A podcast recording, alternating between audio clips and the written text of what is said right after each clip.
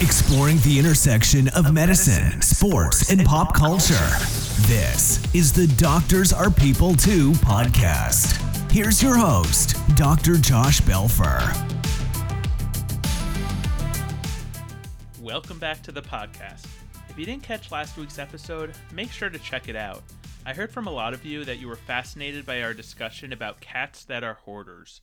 If you're an animal lover, you have to take a listen to episodes 11 and 12. And for today's episode, let's talk about the age old controversy of nature versus nurture. To frame the topic, I'll ask you the question Were you born to do what you do, or were you trained to do it? For you physicians out there, is there something inherent in your DNA that predisposed you to become a good doctor? Or was it the years of education in school that taught you all you needed to know? There's been many attempts to explain the role that nature versus nurture has in all of us, and in today's episode, we delve further into this issue. The population we look at in today's episode medical researchers. That's right, the intelligent, hardworking folks that spend long hours in the lab creating experiments, testing hypotheses, and ultimately finding answers that help to propel medicine forward. My guest today, Dr. Wesley Greenblatt, helped study a population of researchers in an attempt to answer the question Are innovators made, or are they simply born? Dr. Greenblatt is a pediatrician, like me, at Boston Children's Hospital and a PhD candidate at the MIT Sloan School of Management. He was part of a team that studied a group of research hopefuls during the Vietnam War that began identifying themselves, somewhat ironically, as the Yellow Berets, a contrast to the elite Green Beret U.S. Army Special Forces. In today's episode, Dr. Greenblatt tells us a story about how a surprising discovery set the stage for an investigation into whether innovators are made or simply born. Enjoy. Dr. Wes Greenblatt, thanks for joining us on the Doctors Are People Too podcast. How are you today? Wonderful. Thank you uh, so much for having me today. Absolutely. We always like to start our interviews here with an icebreaker. So, my question to you is what is your typical morning routine? uh, well, uh, I'm uh, very lucky to live very close to work, so I love to have a nice work uh, walk over.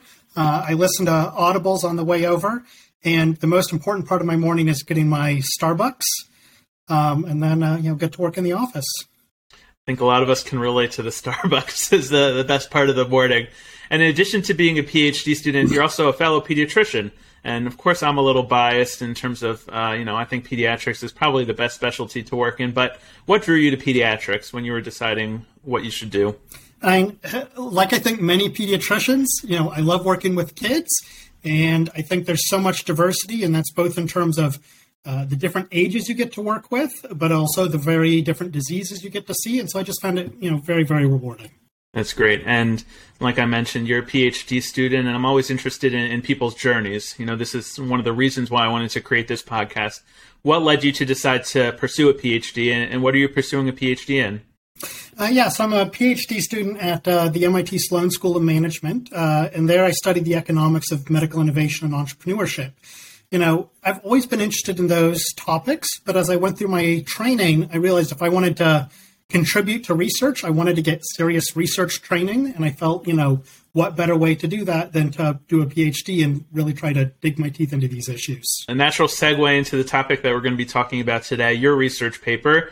Paper titled Long Term Effects from Early Exposure to Research Evidence from the NIH Yellow Berets. And we're going to get into all the details. Um, I, I, was struck, at least initially reading the beginning of the paper, where in your tr- introduction you mentioned that innovators are not merely born, they're made. So let's we'll get into all the details, but let's just take a step back and, and why don't you start telling us who are the Yellow Berets? Uh, yeah, so the Yellow Berets really refers to the associate uh, training program at the NIH. Um, and this program actually predated the period that we study, the period during the Vietnam War. Uh, so it was founded I believe, it was 1953. Uh, and the idea was for doctors uh, to spend two years, two to three years, doing research at the NIH and they usually did this uh, usually after one year of internship and one year of their residency.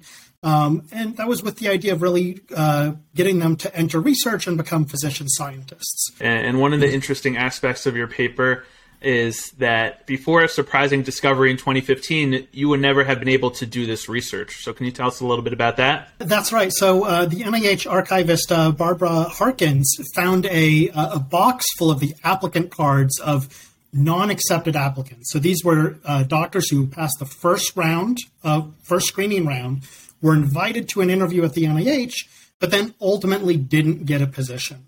Um, and this uh, this led us kind of to develop a counterfactual. In other words, what would have happened to doctors had they not attended the program?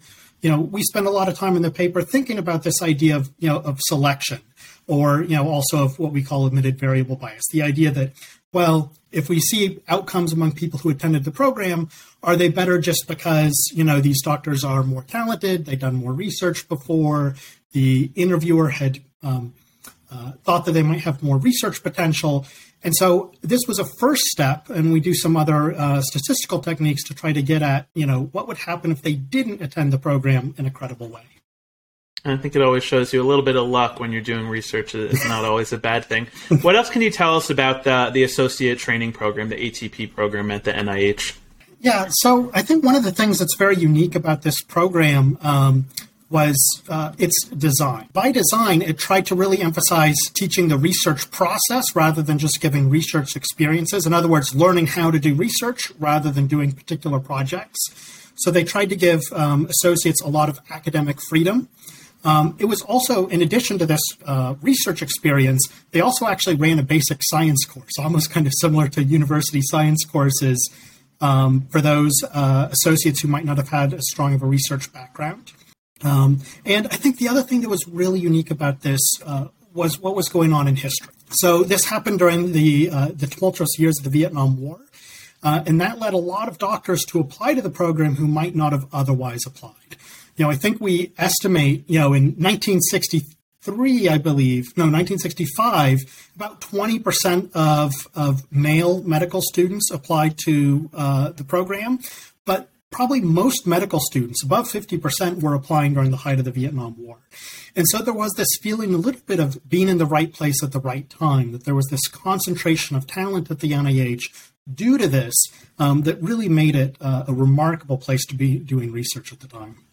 Yeah, I think the historical context is really interesting, especially as we'll we'll talk a little bit later about the you know current potential implications of the research, and you know I think it, it the fact that it was being done in the middle of the Vietnam War influencing a lot of people to apply to this program, I think is, is a major part of this paper. You mentioned the subjects that you studied, and of course, in medicine, randomized control trials are the gold standard. And ideally, you have near identical populations that you're able to put one through an intervention and one to study as a control, and then compare the two. And in finding these note cards uh, of these individuals who applied, interviewed, but ultimately did not get it, that's probably as comparable a group as you could ever have. That's right. And, and, you know, I think there's still some residual concern, right? Because these individuals who attended the NIH, they still had an interview when they were still actively selected.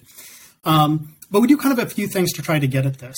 You know, first, so we've built out their entire career histories and we have all of their you know institutions attended and most probably most importantly their publications and prior research experience whether prior to applying, whether they were in the AOA Medical Honor Society. And so, one approach we do is we use a statistical technique uh, uh, of selection on observables where we weight by these pre application observables so that once we do these weighting, our control group and our treatment group are actually equivalent across the observable characteristics we have. You know, the the and we spend a lot of effort on our paper trying to convince our readers of this. You know, I think another thing that we try to argue about is that, you know, the key thing that we're missing, we don't actually have the interview reports, but there's also this literature that suggests, well, these interviews are probably not that informative that unstructured interviews often don't add a lot of information. In fact, if you add a noisy signal to what's already a very good signal, you may actually impair decision making. And interestingly, there's a very um, in 1979, at the University of Texas at Houston, there was a legislative decree that led 50 students who had been interviewed and rejected to actually be accepted. And those students actually had equivalent outcomes to those who were accepted initially. And this kind of supports the idea that the interview is probably not adding a lot of information beyond what they already had. And that's interesting. You never know. Maybe in a couple years, those interview transcripts will uh, will show their faces. Um, but I think what you mentioned in terms of how you collected the the outcome data in terms of the publications uh, was really interesting. I think it's a, a, style that I think all of us are a little bit guilty of. You know, you're checking on seeing where your old roommate ended up, seeing where an old coworker ended up, right? I could just imagine being a, a research assistant on this, being like, "This is great. I could I Google my way through this project." Uh, I think it's a really unique way that you decided to do it, but it's you know it's the way that you had to in terms of, of getting your outcome measures. That, that's right. So, you know, we combined, you know, kind of more formal sources. Um, you know, we use the American Medical Association Physician Master File uh, and sources such as that, with also just a lot of elbow grease and, you know, Google and newspaper clippings and, you know, unfortunately, obituaries. Um, and so, you know, between all these sources and LinkedIn, we're often able to kind of get a, you know, close to a year by year accounting of the physician's time think it shows you technology is not always bad, and I, am sure in where you work as well that the internet and, and all of the new innovations when it comes to technology is really leading to you know a new wave of types of research. And certainly, being able to look online is something that you may not have been able to do 25 years ago to track these people's careers. Now, I want to talk a little bit about how you chose uh, the outcome measures that you did, and I'll make a comparison to you know you're up in Boston, Boston Red Sox baseball you know, we have career statistics, hits, RBIs, home runs. We judge a person's career based on those, and, and if they're good enough, they get into the Hall of Fame. Now, you had to come up with a way to figure out, you know, what are the career statistics of researchers? And you mentioned a couple of them, but but how did you go about figuring out what are really those things that you're going to look at to decide whether a career was successful in this realm? Yeah, so I think we focus on kind of three broad categories you know, I think the first one we focused on is do they enter into research careers? You know, so do they take a job at an academic medical center? Do they actually do research if they take such a job? Or you can do research in the private industry as well. The second broad class of outcomes we looked at is, you know, we think of as research productivity. And that's how many papers do you have, but also how many patents, how often are your papers and patents cited, how many NIH grants do you have, you know, because you can enter into research and, you know, you can be very productive or you can, you know, not, not be very good at it or only do it part time. Um, and then the final thing we looked at, uh, which I think is particularly interesting in this setting, is we tried to look at the type of research that they do. You know, and in particular, um, the NIH at the time uh, was uh, was well known for doing what we might think of as translational research. You know, the idea of trying to bridge the bench uh, to the patient divide or patient inspired basic science research. Um, and so to get at this, we use uh, MESH, so medical subject headings, which is a terms used to index the biomedical literature. And we use this to try to look at what type of research they were actually doing. That's great, and I think we'll we'll use that segue to to dive into some of the results, and you know, I'll sort of give an overview summary, one line uh, about some of the results, if you could expand on them. Um, you know, the first result that stood out to me and that you mentioned in the paper is that ATP attendees chose academic and research careers at a more pronounced rate compared to non-attendees. I'd imagine that this maybe wasn't as surprising a result as you could have imagined. Now, I think we would be very worried if we didn't see this result for our paper. Um, no, I think what was remarkable about that, I mean, so one was the magnitude, you know, uh, but it was also that it was durable. It wasn't just that they picked their first job in research at a higher rate, but that when we looked at their last job, you know, it was also still in research at almost an equivalent rate. Um, and you know, one thing just to emphasize, because this program, our period of interest was 1965 to 1975, I believe the youngest uh, the youngest person in our sample in 2017, when we you know kind of closed our study, you know, was I think was 65 years old. So you know, when we look at these career outcomes, these are really looking at you know the twilight of their career, or in many cases, you know, at retirement. And I think what stood out to me is the durability, like you mentioned, that, you know, we may think back at, at some of our experiences, high school, college, medical school, and all right, you you know you develop other interests as you go along, but really this is showing that this intense period of their research time uh, really did impact them and and sustain that gap between the attendees and the non-attendees as they went through their entire career, which was really interesting. How about this one? ATP attendees have on average over twice the number of career publications. Now, I'd imagine you know, I would have guessed it was going to be more than non-attendees, but double it seems like a lot. I think that is a lot. And I think, you know, the other thing to add is that when we do that measure, that's actually controlling for the idea that ATP attendees go into research um, more frequently. So that's kind of like, you can almost think of it as, as if you have an attendee and a non attendee who both start a research career, what's the rate of publications afterwards? Um, you know, I think the thing I'd add to that is it's not just that they do more publications, but it's also that their publications have higher impact. Um, so they're cited more frequently, and particularly they're cited more frequently at the very tail. So they have more Grand Slam papers, not just more base hits. This third conclusion here's a word I had to look up fecundity. I had to look up the pronunciation also, but the ability to produce an abundance of offspring or new growth. And in this context, you not only looked at the success of attendees of the program, but the success of their trainees. And what did you find there?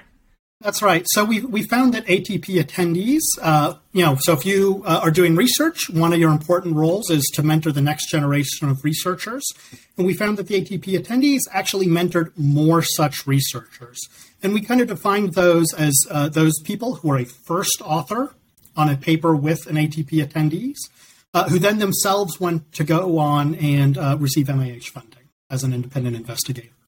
And so we think this is kind of an important way that we might that uh, what's unique about the ATP experience might kind of be passed on over time. So the method of research that these ATP attendees learned might be passed along through subsequent generations of researchers uh, through this process. Yeah, I think the lasting impact is really remarkable. And I like this outcome, the last one we'll talk about. Not an outcome you often see, the number of Nobel Prize winners. that was a cool one.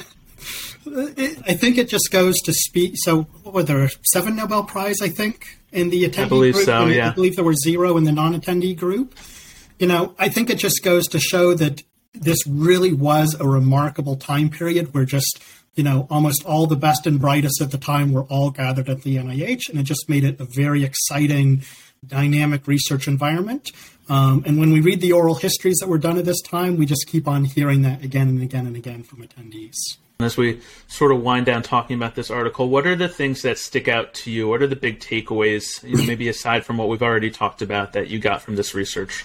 You know, I think you hit on one of the main points, which is this idea that uh, that exposure can really uh, dictate or shape whether or not you enter into research. So, you know, we often might think of, you know, that the researchers are these lone geniuses and they're just born with this amazing talent. Um, and obviously, the talent you're born with is very important, but it's also shaped by your environment and it's shaped by the institutions and the other things that support you on your journey. And I think, you know, from a more policy perspective, you know, it, it leads to a lot of interesting questions. You know, how much do you want to concentrate talent in one location? How intensive an experience do you need to have to have this kind of treatment effect that we saw? You know, the ATP was very intense, two to three years, uh, a really rich environment. How much will we still see that effective as we start to dilute it? Um, and you know, also, when is the optimal time to do it? So, you know, these this isn't mid-career individuals; these aren't high school students, but these are doctors who generally have uh, have completed, you know, they've completed medical school, they've completed a lot of their clinical training, um, and so I think that's another unanswered question of the paper: is what are the trade-offs with the different timing of these sort of exposure effects in terms of leading people to do research careers? Right. You talk about this this concept of a, a pre-doc as opposed to a postdoc, which we're a little bit more familiar with. But let me ask you: you mentioned it there, the the real life implications of this study. Say I'm a major academic center, and there have been centers that that have you know created programs like the ATP. But I'm reading your study, and I see the profound impact that this program had on researchers like we said, not just in the moment, but going forward in their career and their trainees' career. Can I read this and, and you know pitch an idea to my institution that we need to replicate this? You know, can this same thing be done during this time? You know, I think that's an open question. You know, I, I think what we really show is that uh, exposure to research can durably lead people to enter into research careers. But I think what's hard to know is, and this is kind of that point I spoke about uh, just a minute ago, is how much can we dilute it? You know, the NIH was a very special place, and you know that's during the years of the Vietnam War and all the concentration and talent we talked about. And so it's unclear if I'm an academic medical center and I, you know, create a fellowship, you know, very well-meaning and devote resources, but it's hard to replicate the hothouse of the NIH. Um, and so, you know, it suggests that one, that a lot of these research programs that we have really do probably have an impact. You know, that spending time doing research really can lead people to end up doing research. Um, but I also think it kind of emphasizes a call to action. That you know, one of the best ways to study this would be if, when we design uh, research programs, we consider the evaluation of the program in the design of the program. And I think we can use that to try to advance the idea of what aspects of this program are really important uh, to, to design more effective programs in the future. I think that was one of my big takeaways, and you talk about that at the end of the, the paper, the importance of evaluating those programs. Was there anything surprising in the research that, that you had? You know, I think one of the things that really stood out to me, which we haven't hit on yet, is this idea of research style that you know the people who attended the ATP they didn't just do more research but they did more translational research particularly in basic science research. And in fact if we look at research that we might think of as just clinical they actually did it at the same rate as non-attendees. So it really i think goes to show that it really is precisely the same sort of research they experienced at the nih is precisely the same sort of research that they did later. Um, and, and i was really struck by that. Taking a step back what was your experience like doing this research? Give us a little bit of insight, you know, for the audience in terms of what doing research like this is like. Well, it, it just takes a lot of uh, a lot of careful work, and you know, and that's both um, in constructing the data set, you know, which, like a lot of social science research, is actually uh, the the majority of the work. Um, but you know, we also spent a lot of time making sure we got the empirics just right, um, and so you know there was uh, a, a, lot of trial trial and error, and a, a, lot of doing things multiple times to make sure we you know really refined our approach. That's great, and we mentioned at the at the outset that you're pursuing a PhD. So what's next in terms of your your next big research project? What could we be on the lookout for? Uh, so I have a, a, project that I'm just finishing up now, where I look at the impact of clinical practice guidelines on medical innovation. So, you know, these professional medical society guidelines, they were created to reduce uh, cost and improve the quality of care. But in fact, actually, uh, they have a substantial impact on uh, innovation. It's interesting. We'll certainly be looking for that. And my, my final question to you, and we ask all of our guests here, if there are listeners who would like to do what you do, and we'll put it in the context of either pursuing a research career or even going into pediatrics, what advice do you have for them? You know, I think for pursuing research in this area, I just say, you know, get your hands dirty. There's no better way to learn than to learn by doing, um, and reach out and find someone who has some projects and get involved. You know, and you know, kind of the same thing for pediatrics. You know, um, uh, if you're thinking about doing it, one of the best things you can do is reach out to pediatricians and try to spend some time shadowing them, and you know, get to know what the field is all about. That's great. We got two of them right here, so they could reach out to us. We'll be happy to give some advice. Dr. Wes Greenblatt, thanks for joining us on the Doctors Are People Too podcast. Thanks so much for having me, Josh. I hope you found Dr. Greenblatt's work as fascinating as I did. From the unexpected discovery of note cards that allowed the study to even be done, to the internet based methodology that his team used to track individual careers. The story of the Yellow Berets is one that is as interesting as it is unique. For those of you who enjoy medical history, the Yellow Berets is certainly the story for you. As we touched on in the discussion, it is interesting to think about whether the NIH ATP could be replicated today.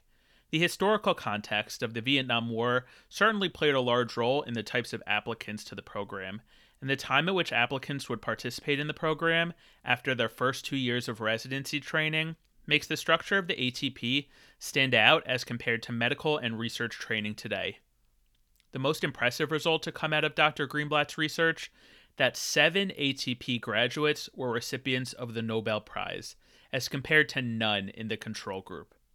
And one more fun fact about the program one individual who we saw a lot of on television over the last two years is a graduate. Any guesses? That would be one Dr. Anthony Fauci. Have a good week, everyone. We'll speak with you next week. Thank you for listening to this episode of the Doctors Are People Too podcast. Be sure to subscribe, rate, and review wherever you get your podcasts, and make sure to share it with your friends and family. Follow us on our Instagram page at Doctors Are People Too podcast. Do you have a question or a comment on the show? Maybe a guest recommendation? Direct message us on our Instagram page. Until next time, this has been the Doctors Are People Too podcast. Take care.